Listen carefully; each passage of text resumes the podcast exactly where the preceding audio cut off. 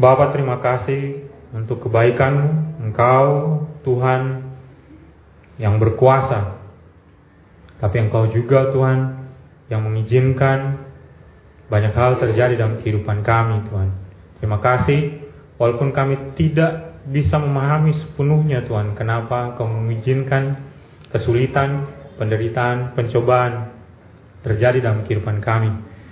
Tapi biar lewat apa yang kami ingin akan dengarkan sore hari ini, dan Engkau meneguhkan kami, supaya kami punya alasan, Tuhan, untuk terus bertahan dan terus berjuang di dalam kehidupan mengikut Engkau, Tuhan.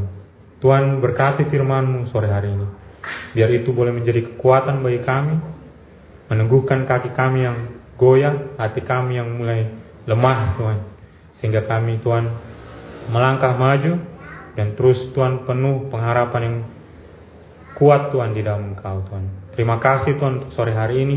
Buka telinga kami, Tuhan, buka hati kami, bahkan pikiran kami, Tuhan, supaya kami mendengarkan dan kami terus, Tuhan, mengikut Engkau, Tuhan, sampai kami tiba, Tuhan, di rumah baka, Tuhan. Terpujilah nama-Mu. Kami minta, Tuhan, di dalam nama Tuhan Yesus. Amin. Satu Petrus pasal yang ke Satu, ayat yang keenam sampai ayat yang kesembilan. Bergembiralah akan hal itu, sekalipun sekarang ini kamu seketika harus berduka cita oleh berbagai-bagai pencobaan. Maksud semuanya itu ialah untuk membuktikan kemurnian imanmu, yang jauh lebih tinggi nilainya daripada emas yang fana, yang diuji kemurniannya dengan api, sehingga kamu memperoleh puji-pujian dan kemuliaan dan kehormatan pada hari Yesus Kristus menyatakan dirinya. Sekalipun kamu belum pernah melihat Dia, namun kamu mengasihinya, kamu percaya kepada Dia, sekalipun kamu sekarang tidak melihatnya, kamu bergembira karena sukacita yang mulia dan yang tidak terkatakan, karena kamu telah mencapai tujuan imanmu, yaitu keselamatan jiwamu.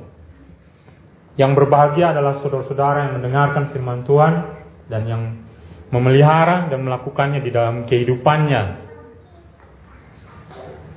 Orang menyebut Alkitab ini, beberapa orang menyebutnya dengan nama buku tua, karena menurut beberapa orang Alkitab sudah tidak relevan atau sudah tidak up to date dengan keadaan zaman sekarang. Tapi saya menemukan bahwa Alkitab ini sampai detik ini masih up to date, masih relevan, dan masih memiliki prinsip-prinsip yang menuntun kita, menolong kita menghadapi semua keadaan pergumulan di dalam kehidupan ini. Itu cara berpikir yang salah waktu orang berkata bahwa ini buku tua. Saya tidak mau katakan ini buku tua. Ini firman Tuhan yang luar biasa, yang sanggup untuk menuntun kita semua. Saudara bisa baca di dua Timotius tiga ayat enam belas bilang, segala tulisan yang diilhamkan oleh Tuhan itu berguna untuk mendidik kita, menyatakan kesalahan, menuntun kita di jalan yang benar. Dan itulah fungsinya firman yang kita baca dan yang kita dengar hari ini. Ya, kalau kita baca firman Tuhan hari ini, saudara akan menemukan bahwa Petrus dia menuliskan surat ini kepada jemaat diaspora, yaitu jemaat di Pontus, Galatia, Kapadokia, Asia Kecil, dan Bitinia. Dia menuliskan kepada jemaat yang tersebar oleh karena penganiayaan, jemaat yang lari dari Yerusalem untuk menyelamatkan diri mereka dari kesulitan di Yerusalem. Kepada jemaat-jemaat itu dia memberikan nasihat kepada mereka untuk kamu perlu bertahan dan terus berjuang. Kalau kita perhatikan ayat yang keenam, walaupun kamu seketika harus berduka cita oleh berbagai-bagai pencobaan. Itu kata aslinya perasmos. Perasmos itu tidak hanya pencobaan, tapi affliction. Affliction itu seperti kesulitan demi kesulitan yang kamu hadapi. Dia bilang, saudara-saudara, teruslah bertekun. Bahkan dia bilang, bergembiralah di dalam semua penderitaan itu. Nah, saya katakan bahwa Alkitab masih relevan karena yang namanya penderitaan itu sampai hari ini masih terjadi. Hanya bentuknya saja yang berbeda-beda. Tiap-tiap kita memiliki kesulitan sendiri. Tiap-tiap kita memiliki penderitaan masing-masing. Tiap-tiap kita punya pencobaannya masing-masing. Ada saudara-saudara yang mungkin sakit, itu termasuk penderitaan. Ada saudara-saudara yang difitnah, itu termasuk penderitaan. Ada saudara-saudara yang dibenci, ada yang dilukai hatinya, ada yang ditipu, dirugikan. Dan daftarnya bisa panjang terus. Ya, kalau saudara perhatikan saudara punya kehidupan, ada banyak kesulitan di dunia ini. Dan Petrus bilang, mari saudara-saudaraku, mari bergembira di dalam Tuhan, mari bertahan.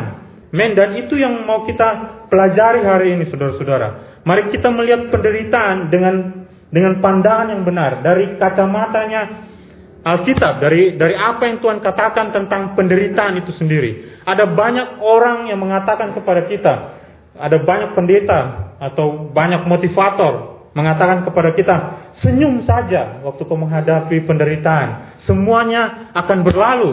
Every little thing's gonna be alright, bilang gitu kepada saudara-saudara. Itu hanya ada di pikirannya kau saja, penderitaan-penderitaan itu. Kalau kau bisa memiliki pikiran yang positif, kau pasti akan bisa melaluinya. Saudara-saudara, itu omong kosong. Penderitaannya penderitaan, sakitnya sakit, itu tidak di pikiran, saudara-saudara.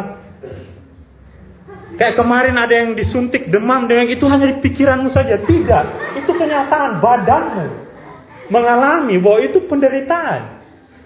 Kalau kau tidak punya uang, itu tidak di penderitaan, eh, tidak di pikiran saja, betul tidak? Kau tahu bahwa waktu kau buka dompetmu tidak ada isinya. Itu betul adanya.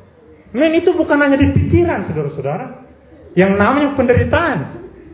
Kita tidak bisa dengarkan orang-orang motivator bilang, lalui saja, senyum saja, semua akan berlalu. Iya, gampang untuk mengatakan itu, saudara-saudara. Tapi kenyataannya, itu menyakitkan. Yang namanya sakit, itu kan biasa saja, lewati saja. Tidak, kau tidak bisa datang kepada orang yang lagi terbujur kaku di di I C U dan bilang, kau pasti bisa, lewati saja dan senyum saja. Tidak bisa, saudara-saudara. Itu saudara-saudaranya yang lagi duduk di samping kiri kanan bisa kejar kau, kau pulang kau. Amin, kau tidak bisa hanya dengan mengandalkan berpikir positif saja. Atau ada orang yang mengandalkan iman saja, bilang, beriman saja. Ya, saudara-saudara, kalau kau baca Alkitab, justru orang-orang yang beriman, orang-orang yang paling banyak mengalami penderitaan. Ayub salah satunya, itu orang paling saleh dikatakan. Tapi orang yang paling saleh itu menderita. Orang katakan bilang, kalau kau beriman, gunung itu akan berpindah. Iya, bisa. Tapi ada kalanya Tuhan mengizinkan gunung itu tidak pindah sama sekali. Untuk mengajarkan bahwa iman tidak hanya bicara bahwa kau memperoleh berkat saja. Iman bahkan berbicara bahwa kau harus melewati penderitaan itu. Amin, saudara-saudara. Kita perlu meluruskan kita punya cara pandang. Kita harus lihat apa yang dikatakan oleh firman Tuhan. Amin. Jadi hari ini kau harus memiliki alasan yang benar untuk melewati penderitaan atau kesulitan dalam hidupnya, saudara.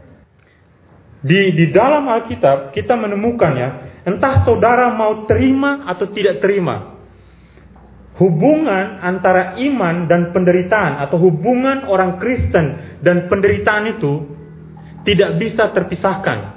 Itu sama seperti sahabat karib bagi mereka berdua. Men, men kau bilang, oh, ini fakta, brother sister. Saya ambil contoh, kita kita lihat di Kisah Para Rasul lima ayat empat puluh sampai ayat yang ke-empat puluh satu. Ini Petrus sendiri. Petrus dulu orang yang berusaha menghindari penderitaan. Waktu Yesus bilang, anak manusia akan disalibkan, akan di akan menderita. Dia bilang, "Oh, tidak akan mungkin terjadi." Yesus bawa dia. Lihat sini. Enyah kau iblis. Kenapa? Karena kau memikirkan apa yang dipikirkan oleh manusia, bukan apa yang dipikirkan oleh Tuhan. Jalannya Yesus itu bukan jalan yang mulus. Yesus itu orang yang paling saleh, tapi dia harus melewati penderitaan. Itu cara berpikirnya Tuhan. Dan Petrus lari pertama sekali, tapi waktu kau baca di Kisah Para Rasul lima ayat empat puluh sampai empat puluh satu, kau dengarkan ini. Mereka memanggil rasul-rasul itu, lalu menyesah mereka, itu memukuli mereka. mencampuk mereka, dan melarang mereka mengajar dalam nama Yesus. Sesudah itu mereka dilepaskan. Rasul-rasul itu meninggalkan sidang mahkamah agama dengan, perhatikan itu, dengan apa? Gembira. Kok bayangkan orang baru habis dipukul. Haleluya. Karena mereka telah dianggap layak menderita penghinaan oleh karena nama Yesus. Kau pernah melewati hal seperti itu, saudara-saudara? Waktu kau menderita, bilang, haleluya. Betapa luar biasanya nyata sekarang bahwa saya adalah pengikut Kristus. Ada banyak pendeta di luar sana yang akan bilang sama kau bahwa pengikut Kristus sejati itu tidak akan pernah menderita. Dia akan terus diberkati dan diberkati. Dia harus kembali membaca firman Tuhan dan melihat betapa senangnya murid mula-mula, jemaat mula-mula menerima yang namanya penderitaan. Amin. Itu fakta, saudara-saudara. Charles Haddon Spurgeon, itu seorang pendeta di Inggris, dia bilang begini, bahwa hubungan antara iman dan penderitaan itu seperti bunga mawar dan duri. Bunga mawar dan duri pada tangkainya. Kamu tidak dapat mengambil, mencium baunya, mengagumi bunga mawar tanpa harus berhadapan dulu dengan durinya. Itu hubungan antara iman dan penderitaan. Kita menginginkan mawar yang luar biasa, ingin menghirup baunya, mengagumi keindahannya. Tapi orang tidak sadar bahwa untuk memperoleh mawar yang indah, dia harus apa? Berhadapan dengan duri.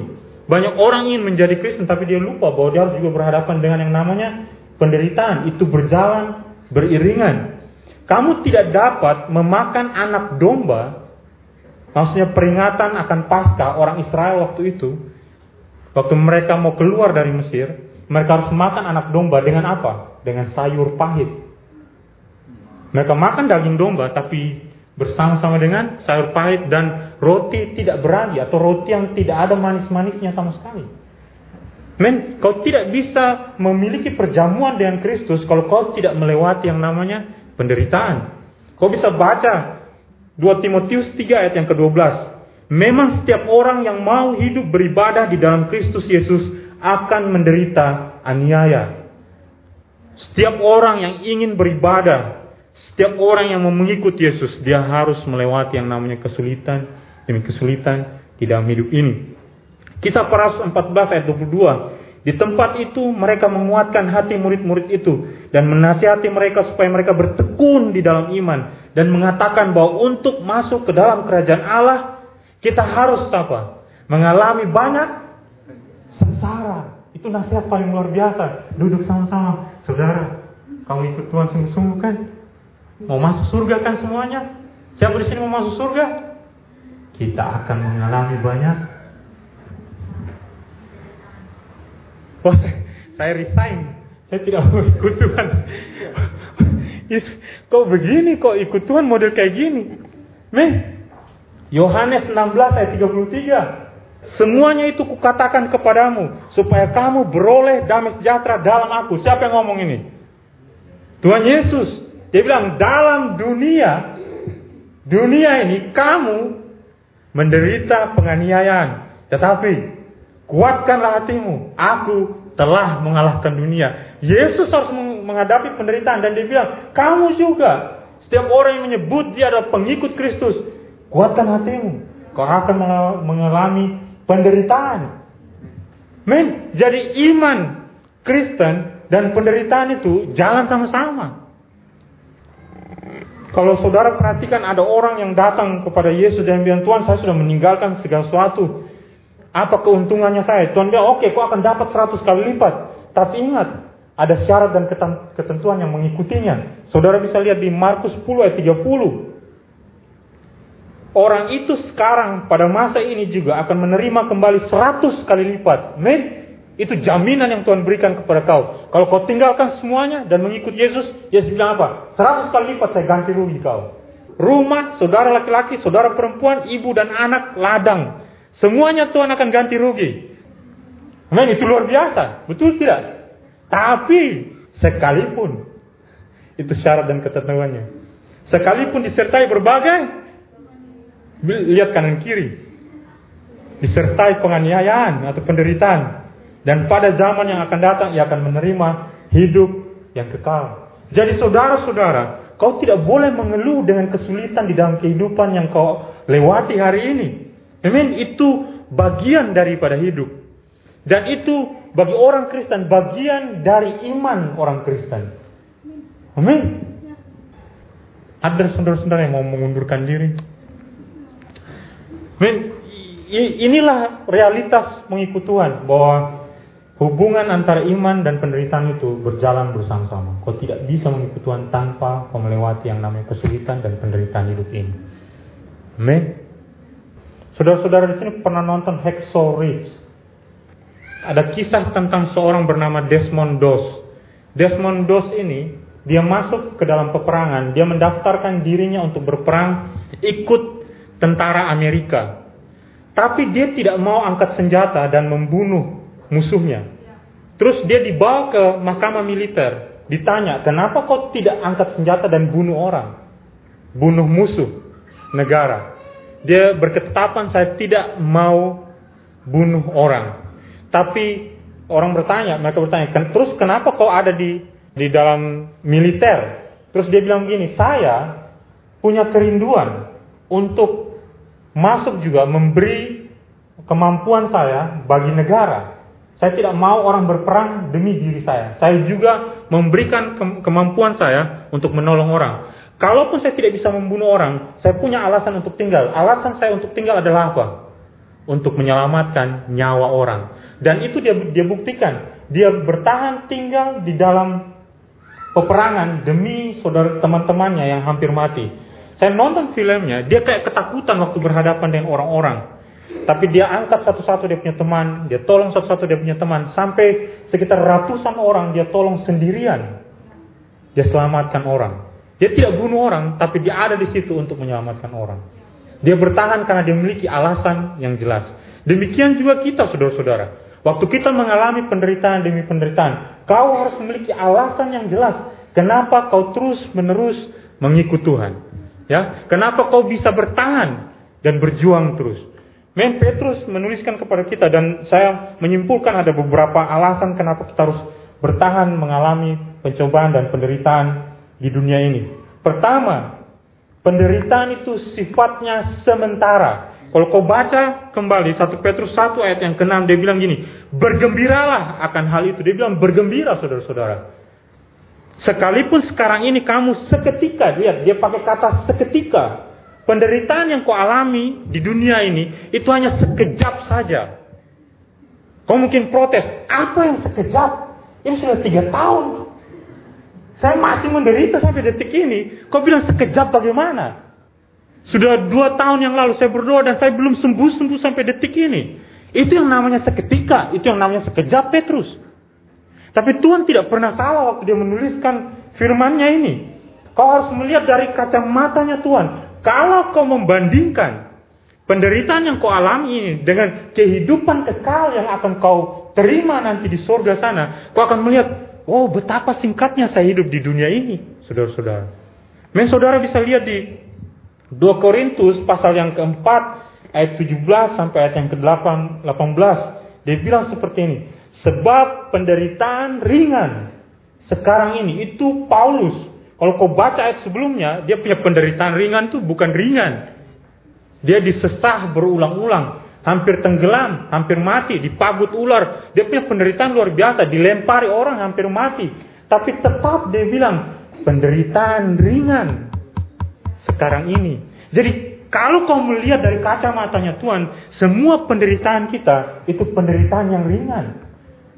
Kemarin Ross sempat sempat bandingkan, dia bilang begini, kamu yang mahasiswa, kamu lihat itu T A itu kayak besar sekali itu.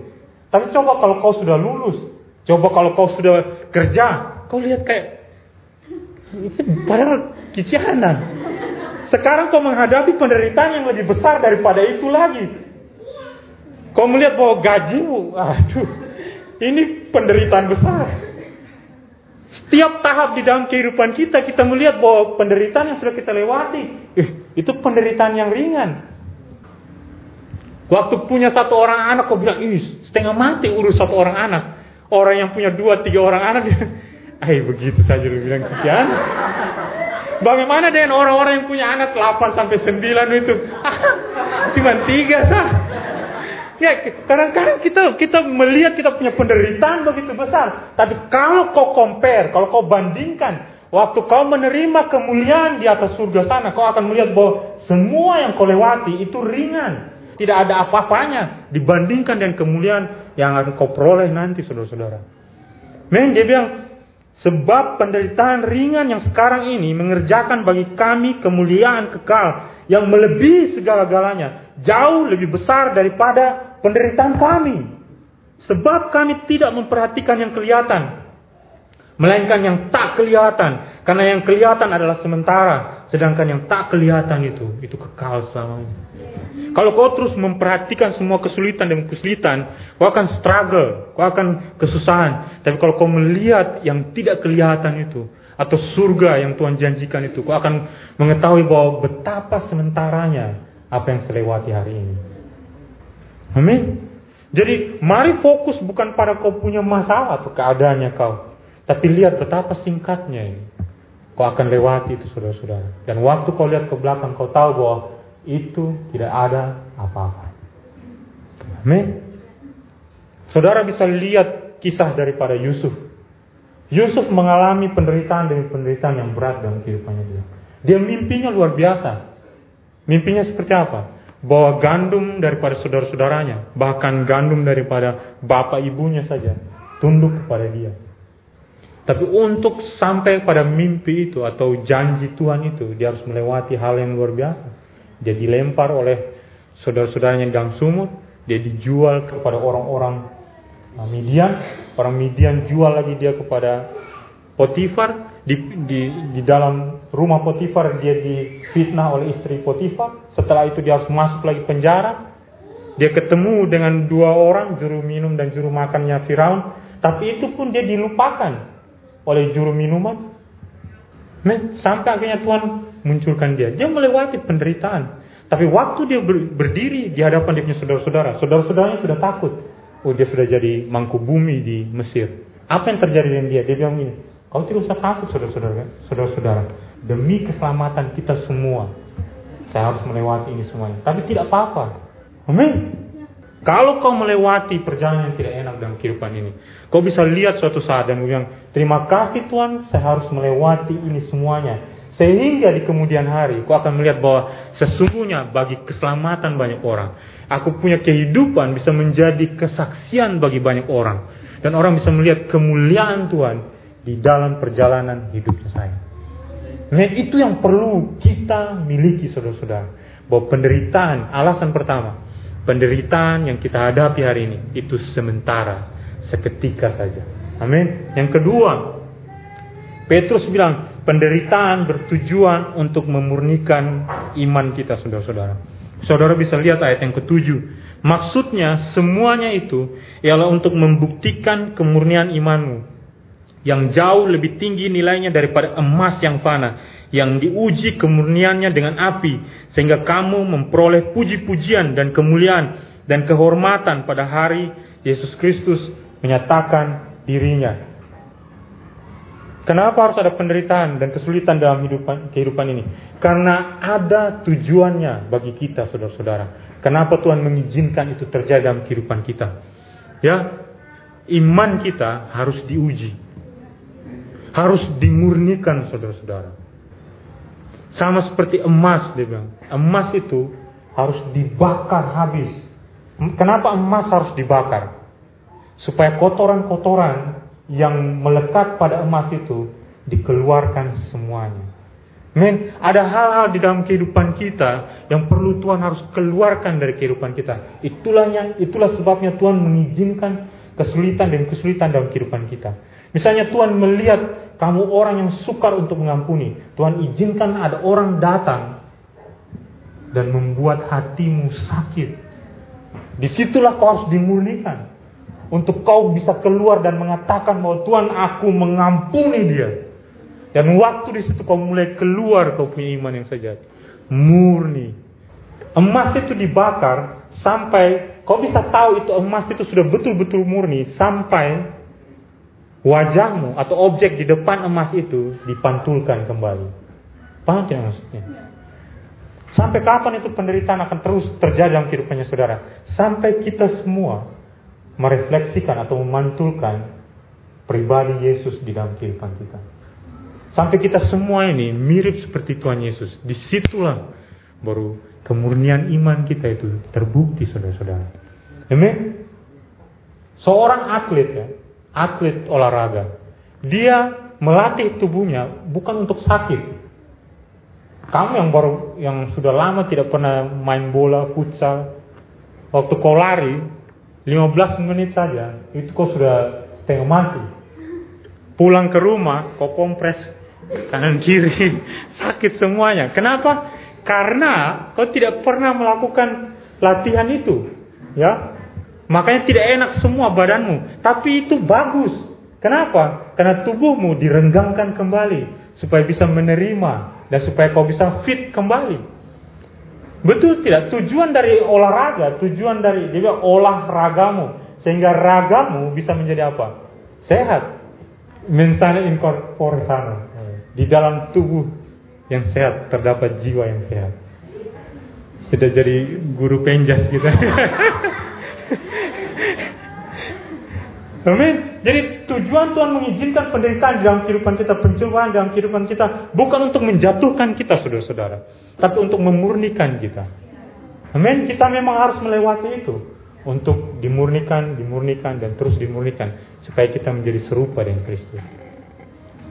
Bagaimana caranya kau mengajar orang yang pelit? Kadang-kadang Tuhan harus izinkan banyak orang datang kepada kau.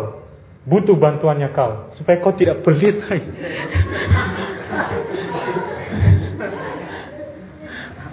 Kadang-kadang kita seperti itu. Bagaimana caranya kau bisa belajar fisika atau matematika? Beberapa orang bilang aku benci matematika, aku benci fisika. Tapi beberapa orang suka matematika dan fisika. Kenapa? Karena mereka belajar. Saya punya guru matematika bilang begini sama saya. Allah bisa karena biasa. Paham tidak maksudnya? Semakin kau terbiasa melewati pelatihan demi pelatihan, kau akan menjadi bisa. Kau bisa karena Tuhan harus mengizinkan pelatihan demi pelatihan terjadi dalam kehidupan kau. Men, itu alasan yang kedua. Penderitaan bertujuan untuk memurnikan iman saudara. Yang ketiga, penderitaan akan membuahkan ujian. Ayat yang ke tujuh bagian B, dia bilang, sehingga kamu memperoleh puji-pujian dan kemuliaan dan kehormatan pada hari Yesus Kristus menyatakan dirinya. Kalau kau bertahan sampai pada akhirnya, waktu kau melewati penderitaan dan penderitaan, Tuhan bilang, ada pujian menanti engkau. Tuhan akan memberikan kehormatan bagi engkau. Bacalah Wahyu, Wahyu pasal dua, Wahyu pasal tiga, itu bicara tentang jemaat. Tujuh jemaat. Dan Tuhan bilang di akhir dari semua surat-surat kepada jemaat-jemaat itu. Dibilang ini. Siapa bertahan? Siapa menang? Siapa menang? Siapa yang sampai pada akhirnya? Dia akan memperoleh ini. Dia akan memperoleh ini. Dia akan memperoleh ini. Tuhan menjanjikan kepada setiap orang yang bertahan sampai pada akhirnya. Ada pujian bagi kau. Akan ada masa di mana saudara akan bertemu dengan Bapa di surga. Dan dia bilang, dia bilang sama seperti di Matius pasal dua puluh lima ayat dua puluh tiga. Maka kata Tuhan itu kepadanya, baik sekali perbuatanmu itu, hai hambaku yang baik dan setia. Engkau telah setia memikul tanggung jawab dalam perkara kecil. Aku akan memberikan kepadamu tanggung jawab dalam perkara yang besar. Masuklah, turutlah dalam kebahagiaan Tuhanmu. Akan ada masa dan itu yang kita nanti-nantikan. Kau harus mengarahkan pandanganmu kepada puji-pujian, kepada apa yang akan Tuhan sediakan bagi kau di masa yang akan datang. Amin. Kau bilang, walaupun saya menderita hari ini, akan ada masa di mana Tuhan membuka pintu kerajaan surga dan dia bilang, mari masuk anakku. Baik sekali apa yang kau lakukan selama di dunia ini. Kau berjuang sampai pada detik ini. Luar biasa kau. Mari masuk. Mari kita menikmati kehidupan yang kekal. Itu luar biasa saudara-saudara. Amin. Kau pernah membayangkan itu? Itu hanya bisa diilustrasikan kalau kau baca tentang perjalanan musafir, itu buku yang bagus sekali. Di akhirnya dia takut sekali waktu dia menyeberangi sungai kematian. Tapi di seberang sungai kematian, para malaikat sedang menantikan dia. Dan waktu dia masuk di pintu gerbang itu, seluruh surga itu kayak bergemuruh. ada satu orang yang bertahan sampai pada akhirnya. Dan saya menantikan hari-hari itu, di mana waktu kau mati itu bukan akhir dari hidupnya kau, tapi itu waktu di mana kau akan menikmati kemuliaan yang Tuhan janjikan bagi kau. Amin. Jadi saudara-saudara, sabarlah dan bertahanlah lewati penderitaan. Amin. Itu yang ketiga, alasan yang keempat kenapa kau perlu bertahan di dalam penderitaan dan kesulitan hidup ini, karena kau harus gila, saudara-saudara.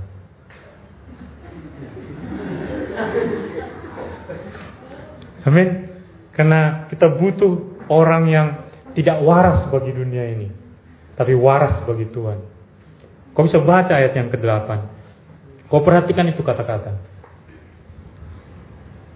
Sekalipun kamu belum pernah melihat dia, namun kamu mengasihinya.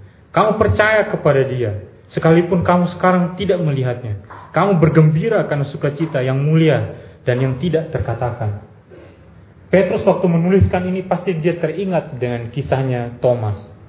Thomas bilang kepada Tuhan, kepada murid-murid yang lain, kalau saya belum memasukkan tangan saya ke dalam jarinya dan belum memasukkan tangan saya ke dalam lambungnya, saya tidak akan percaya sama sekali. Tapi Yesus hadir di tengah-tengah mereka dan dibilang, Thomas, sekarang silakan cucukkan tanganmu dan jangan tidak percaya lagi. Setelah itu Thomas bilang, ya Tuhanku dan Allahku. Tuhan Yesus bilang begini sama Thomas, oleh karena kau melihat kau menjadi percaya, tetapi berbahagialah mereka yang tidak melihat namun percaya. Dan itu yang dituliskan oleh Petrus, de- deskripsi orang gila itu seperti ini. Pertama, kau mengasihi seorang yang belum pernah kamu lihat. Siapa di sini yang pernah tu- lihat Tuhan Yesus? Kasat mata, kau ketemu. Pertanyaannya, kenapa kau sayang sekali sama dia? Kau begitu mengasihi dia. Orang bilang, kenapa kau tinggalkan sesuatu, segala sesuatu? Pacar yang kau kasih kau tinggalkan hanya untuk mengejarin orang. Kenapa? Karena saya mencintai dia. Di mana orangnya? Saya tahu dia ada di sini. Hei, kau orang paling gila. Ya betul ya. Sekarang saya tanya sama kau, kenapa kau berani lepaskan segala sesuatu hanya untuk mencintai orang yang kau tidak pernah lihat sama sekali? Bukankah kau gila di mata dunia? Hmm? Ya, yang lebih luar biasa, bukan hanya kau mengasihi orang itu, kau percaya kepada dia walaupun kau belum pernah melihat dia. Dia bilang, percayalah kepadaku, kau akan memperoleh hidup yang kekal. Kau tidak pernah melihat dia, tapi kau yakin sekali kau akan sampai ke surga, oleh karena dia menjanjikan itu. Kalau hari ini ada orang yang ngomong sama kau, saya janji sama kau, kalau kau ikut sama saya, saya kasih kau motor, itu pun kau belum tentu percaya sama dia. Betul tidak? Kau tahu ini omong kosong, tukang tipu datang dari mana. Tapi kenapa kau bisa percaya sama Tuhan Yesus? Tidak ada jaminan sama sekali buat kau. Yesus tidak pernah tulis cek, silakan uangkan di bank. Tidak ada kan? Tapi kenapa kau bisa yakin sekali? Orang-orang lain sudah bilang, itu hanya buku tua, itu hanya dongeng. Tapi ada begitu banyak orang hari ini percaya. Nih, itu yang luar biasa. Itu definisi orang gila. Kau tidak pernah lihat, tapi kau sayang sekali sama Tuhan Yesus. Kau tidak pernah, kau hanya baca dia punya jaminan, tapi kau percaya. Itu luar biasa. Terakhir, dan kau bergembira dan sukacita mulia yang tak terkatakan. Heh? Kau kadang-kadang loncat sendiri, pujian sendiri di kamarmu. Haleluya Tuhan, kau baik sekali. Teman-temanmu lihat.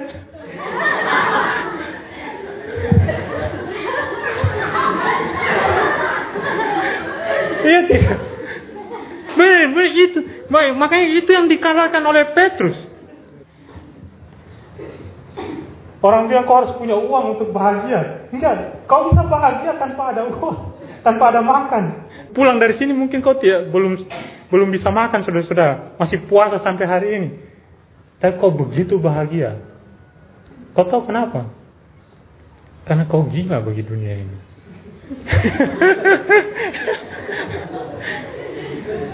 Nah, nah, saudara-saudara, kalau kau balik ya, kalau kau balik, bagi Tuhan kau tidak pernah tidak waras, saudara-saudara. Kau dalam keadaan yang waras seutuhnya.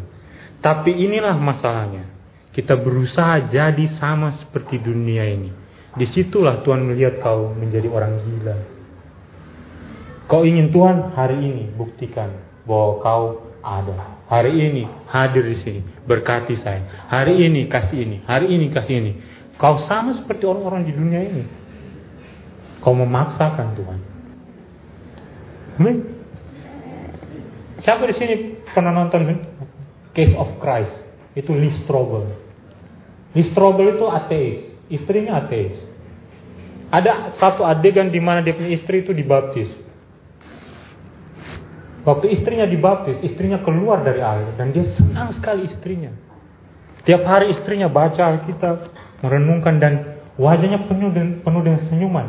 Kau tahu Lee Strobel apa yang terjadi dengan dia? Dia, dia cemburu dengan dia punya istri. Kok dia lebih mencintai itu orang yang tidak kelihatan? Saya loh, dia bilang, saya lebih nyata daripada orang yang kau baca itu. Kenapa kau bisa bahagia dengan itu orang?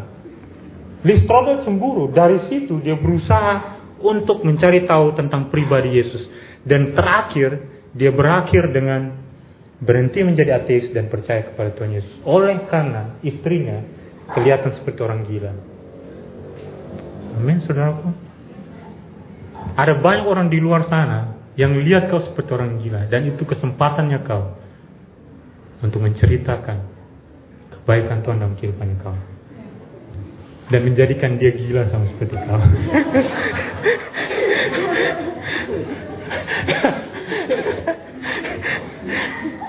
Amin. Saya berdoa kok buat kau, saudara-saudara, supaya kau masih tetap memiliki kegilaan ini. Amin. Maksudnya kau masih memiliki kasih mula-mula terhadap Tuhan Yesus. Kau rindu untuk bersaksi kepada orang banyak. Kau rindu untuk berdiri di tempat ini dan brother sister, saya ketemu dengan orang ini, saya injili dia, dan saya senang sekali kemarin dia ingin melepaskan segala sesuatu untuk mengikuti Yesus. Satu orang gila lagi ditambahkan di dalam populasi kita. Itu hal yang luar biasa. Amin. Halo, jangan jangan sampai kita kehilangan itu. Jangan sampai kita kehilangan itu. Amin. Lebih baik kau menjadi waras di mata Tuhan daripada menjadi gila di mata Tuhan. Amin. Dan yang terakhir, ya, penderitaan menjaga kita di jalur keselamatan. Ayat yang kesembilan dia bilang gini, karena kamu telah mencapai tujuan imanmu, yaitu keselamatan jiwamu. Artinya apa itu? Apakah waktu kau bertobat lahir baru kau tidak diselamatkan? Sampai kau harus mengalami penderitaan dulu baru kau diselamatkan? Tidak, saudara-saudara. Keselamatan itu, kalau kita mau simpulkan ya, atau kalau kita mau pakai kata untuk menggambarkan tentang keselamatan itu, kau bisa simpulkan dalam tiga kata: past, present, dan future. Ya, keselamatan itu melingkupi tiga bagian ini: dahulu, sekarang, dan masa yang akan datang. Dahulu kau diselamatkan. Kau datang, Tuhan saya percaya kepada Engkau, hari ini saya ingin menjadi anakmu. Terima saya sebagai anakmu. Dari situ kau disucikan, dibasuh dari kesalahannya, kesalahan kau, kau dibenarkan di hadapan Tuhan. Nah, waktu kau bertobat dari baru, kau mengalami perjalanan. Itu yang disebut masa sekarang. Masa di mana setelah kau mengambil keputusan untuk mengikuti Tuhan. Itu juga adalah keselamatan. Dan itu masa yang dinamakan pengudusan. Di dalam pengudusan inilah penderitaan itu memainkan peranannya. Penderitaan itu membuat kamu terus berada di dalam jalurnya Tuhan. Disitulah di dalam penderitaan. Saya tanya sama kau, brother sister, di dalam penderitaan apa yang kau lakukan?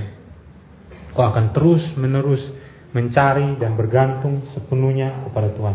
Kalau tidak ada penderitaan, saya berani jamin sama kau, kemungkinan besar kita akan lupa dengan Tuhan. Tapi waktu kita percaya kepada Tuhan, waktu kita mengalami penderitaan, kita akan terus tertuju kepada Tuhan. Kita akan cari Tuhan terus menerus. Penderitaan membuat kamu di dalam keselamatan, waktu kau berhadapan di dunia sekarang ini, kau terus menerus berada di jalur yang benar. Keselamatan bicara tentang masa yang akan datang. Di masa yang akan datang, kita akan lepas dari semua dosa dan duka oleh karena penderitaan-penderitaan kita. Amin. Dulu, sekarang, dan yang akan datang. Penderitaan itu memainkan peranannya di tengah apa yang kita lewati sekarang. Saya mau tutup, saudara-saudara. Saya hanya ingat satu lagu buat saudara-saudara. Ada himne yang seringkali di, dinyanyikan. Beberapa dari saudara-saudara tahu ini lagu. Kalau kau dalam penderitaan, ingat lagu ini. Tahanlah dan berjuang terus dalam perjuangan kudus. Kristuslah pokok kuatmu dan kemenanganmu tentu. Meh, come on, bertahan dan terus berjuang. Mari kita tundukkan kepala kita untuk berdoa.